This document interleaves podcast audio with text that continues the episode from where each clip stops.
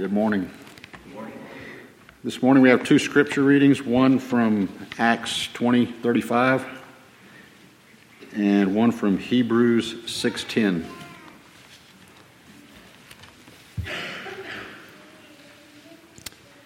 In everything I showed you that by working hard in this manner you must help the weak and remember the words of the Lord Jesus that he himself said it is more blessed to give than to receive. Hebrews 6:10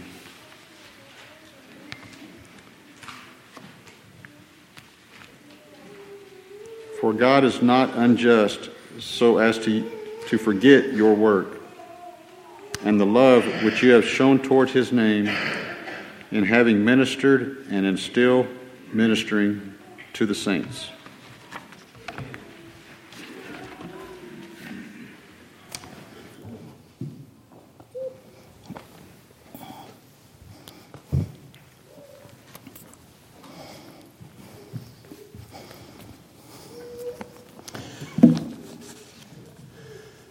Think about this with me. The way a person really thinks about God will impact the way a person thinks about and handles money. The way we really think about God will impact the way we think about and handle money. How does the way you handle money and think about it reveal you? In Matthew 6 19 through 24, Jesus dealt with that very concept.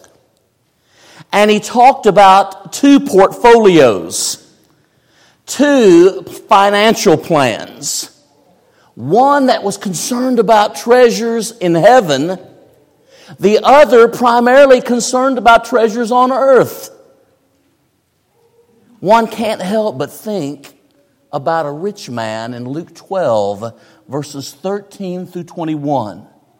A rich man that Jesus talked about and called a fool because as rich as he was, as far as all of his accounts and all of his lands and all of his wealth would be concerned, the text says he was not rich toward God. I don't know what is in your bank account, and I don't want to know. But I know that there's nothing in the world more important than being rich toward God.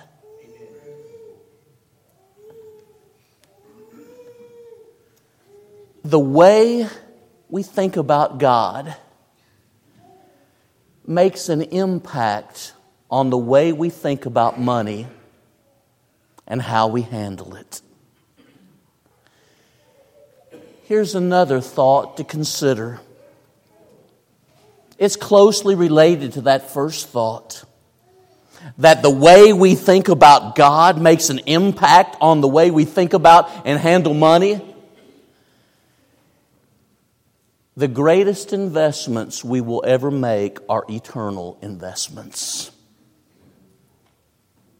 The greatest investments you will ever make are eternal investments. Now open your Bibles to Matthew 6. And you can see in Matthew 6, 19 through 24, Jesus dealing with the matter of priorities and, and the emphasis that we have in life and things that are dear, uh, really dear to us. Tells us some things about our attitude toward money when we're into making eternal investments. The greatest investments are investments we make in eternity. Notice what Jesus says. He says, first of all, the investments you and I make in eternity constantly appreciate. They constantly appreciate. By way of cross reference, consider Matthew 19 29 when Jesus says, If someone has left anybody or anything, their lands, whatever, for my name's sake, they will receive a hundredfold in this life and eternal life to come.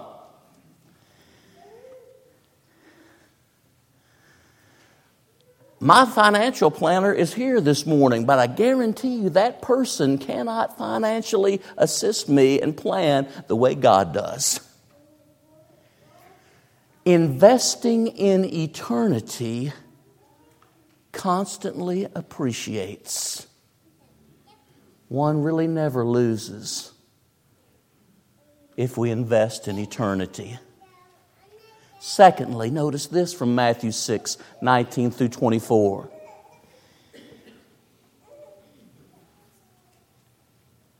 Investing in eternity is as secure an investment as one will ever make.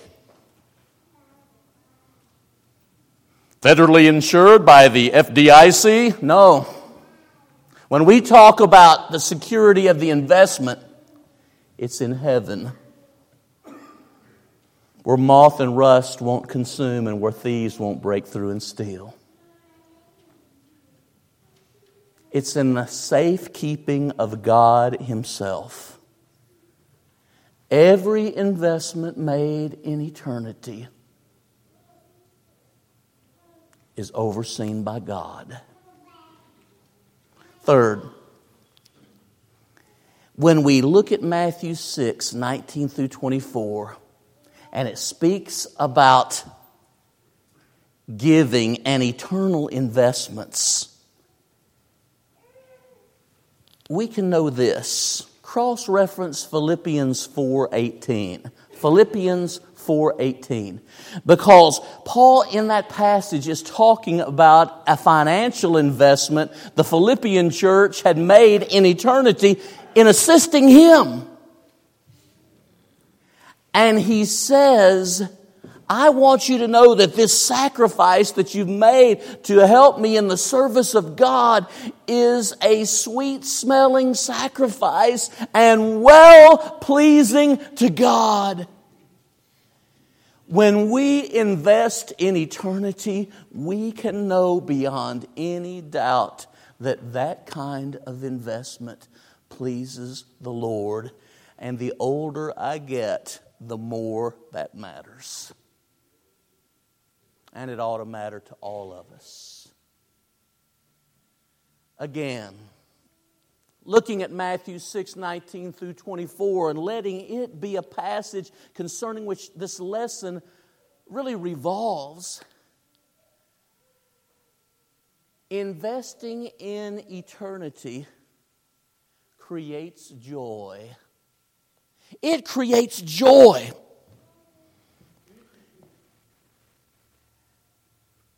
God loves a cheerful giver. 2 Corinthians 9, 6, and 7. It is more blessed to give than to receive.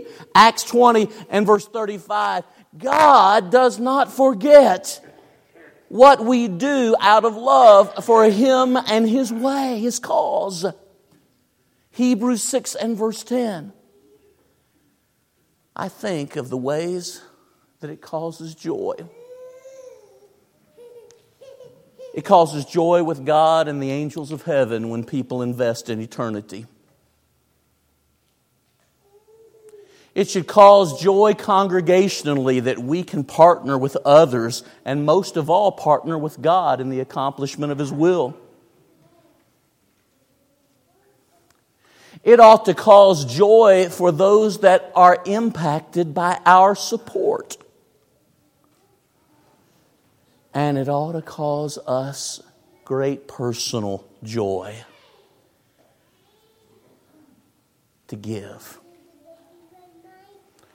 And what is astounding is that God chooses to partner with us. You think God needs our money? Not really.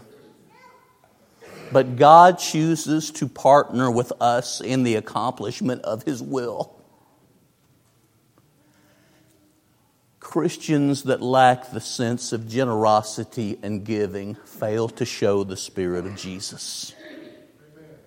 It's really that simple. Because the way we think about God has an impact on the way we think about money and handle finances. We ought to be investing in eternity. I stand before you this morning because of people through the years, including yourselves, who have invested in me. I am mindful of that. Some of them helped and encouraged when I know that they didn't have much materially to help and encourage with, and yet they were so generous. Anyone who has ever been supported in the cause of Christ should be deeply humbled by the generosity of people who give and encourage and pray. They are making an investment in eternity in our ministries. Third, the two statements I've really focused on, the way a man thinks about God will impact the way that one thinks about and handles money. No investment in all the world is more important than spiritual investments because these are the only investments that will impact and go on through eternity. And they're very revealing. Think about Matthew 621. A gracious, generous, giving spirit on the part of Christians is a clear indication of where our real treasure is. Where your treasure is, there your heart will be also. Now, number three. I am glad the West Side Church needs money. I'm glad the West Side Church needs money, and we all should be. Because we are privileged to partner with God in the greatest work in the world. And because eternity will be affected by the work that we do or neglect doing. If you are to look at the West Side budget, I have not seen it. I am preaching by faith this morning, but a preacher should anytime.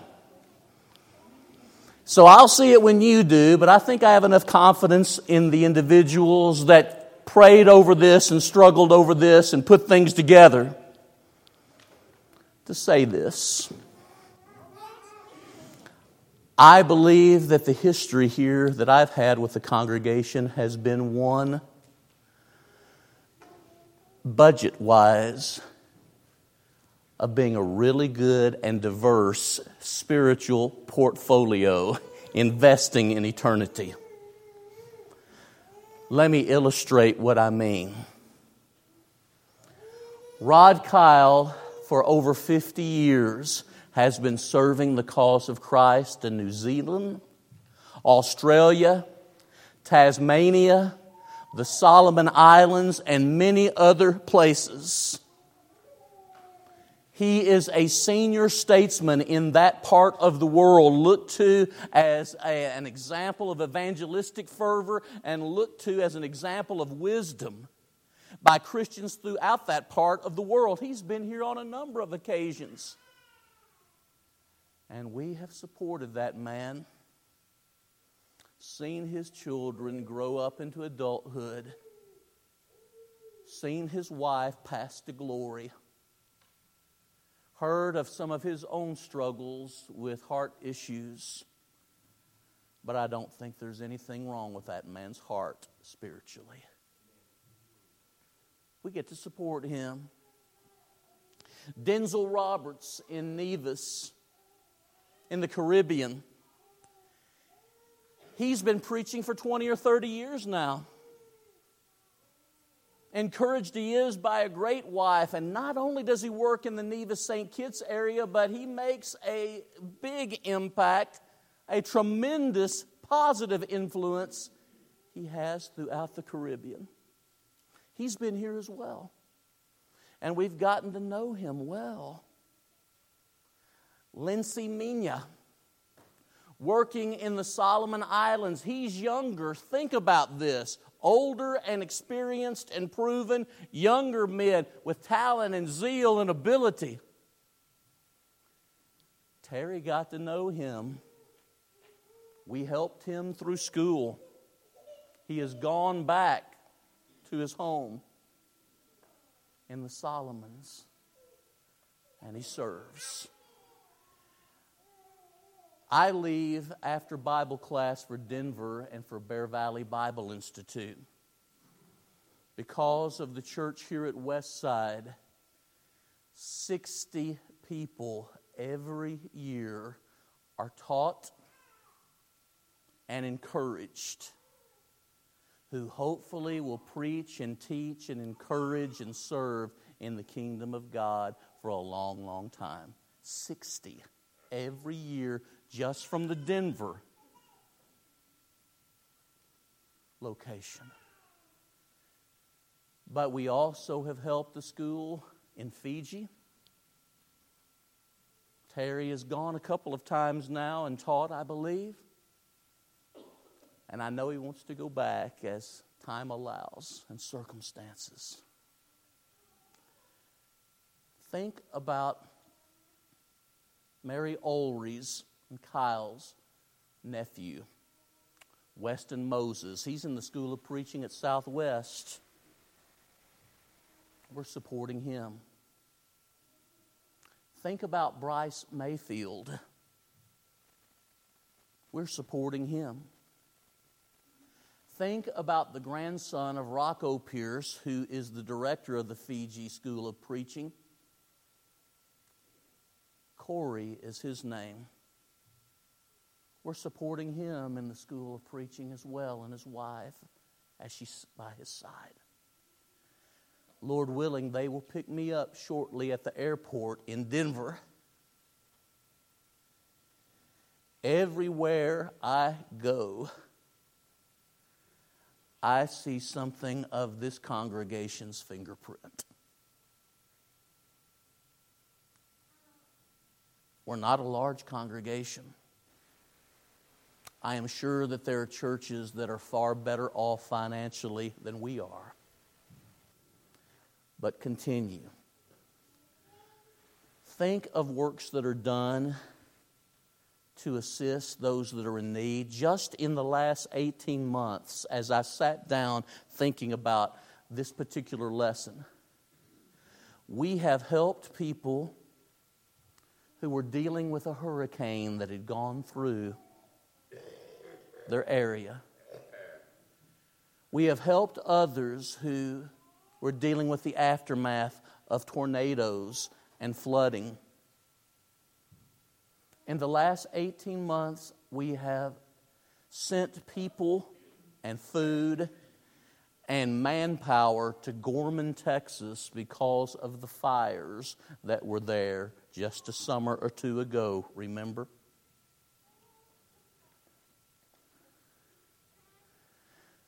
There's been a concern about making sure that children were properly clothed when the weather got colder. There are people who've donated clothes and other things to help some of the needy in our own community. We've been interested in building up the church. I have a thumb drive here of probably one of the largest lectureship programs among us, polishing the pulpit. Because of you, because of you, and it's not advertised, but because of you, people in four different schools of preaching get a thumb drive. Every student in four different schools of preaching. I don't know that the elders have ever mentioned that. I've not mentioned it. But these have West Side's fingerprint all over them when those people get them. I am glad this church needs money. Because there's people that need to hear the message of Jesus.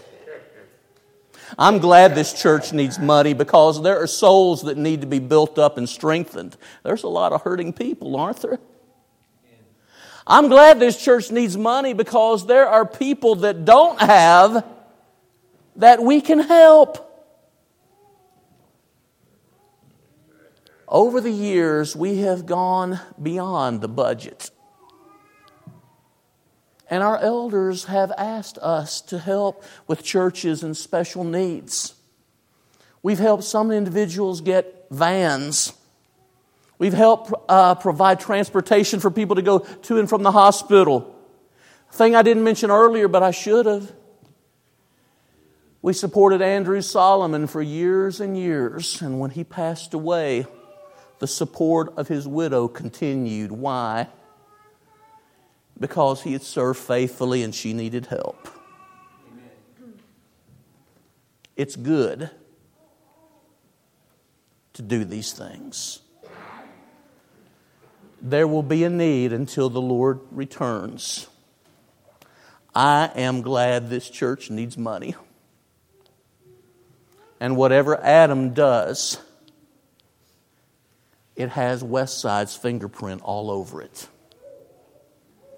Whatever I do has Westside's fingerprint all over it. But most important, whatever we do has God's goodness and grace all over it. And all we really want is for Him to be glorified. Here's my challenge to you. Since the elders, a few times over the years, have asked us to give extra, in order to help a great cause, let's do something that's practically unheard of. I want to challenge you to go ahead and give extra now. And let's encourage the elders to find even more good works for us to be involved with. Amen. Let's offer the elders a temptation. The temptation to whether they're going to store that in the bank or whether we're going to use it. And I believe that God will be honored and that people will be helped. Amen, church? Let's be different this time. We've always responded graciously and generously, far as I know, to any need. Well, let's go ahead and give beyond and let's see what they do with it. I am, I got to tell you, I'm quite pleased with the way our spiritual portfolio has performed. And I got to be honest, it's done better than my retirement planning. but really, when your retirement planning is bound up with your spiritual portfolio, everything's okay. Amen. You've listened well. It may be that as we're all thinking about God and His goodness and His faithfulness, there's somebody here today that needs to come to Jesus you believe in Him, you struggle with trust issues sometimes and doubts and problems, but you believe in Him, you want to turn from your sins and acknowledge that He's the Son of God and have your sins washed away by His blood, by the grace of God in baptism. What a great day this would be if you would make this day the day you came to Jesus. And for those of us who are Christians, I'm glad this church needs money. And I wouldn't want to be part of a church that didn't. Would you? Let us stand and sing.